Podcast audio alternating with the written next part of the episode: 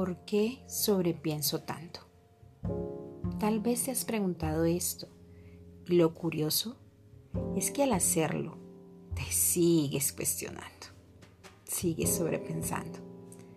Te abrumas, te confundes, te angustias. Y esto lo único que muestra es la falta de autocontrol, de confianza en el proceso. Por ello, aunque no podamos callar la mente, reemplacemos los pensamientos, las palabras que ésta nos da. Hasta ganar la batalla diaria no tiene que ser la de tu vida. Vamos paso a paso. Sigamos creyendo en que lo lograremos, en que saldremos de esta. Por eso hoy te quiero regalar esta palabra. Shanti.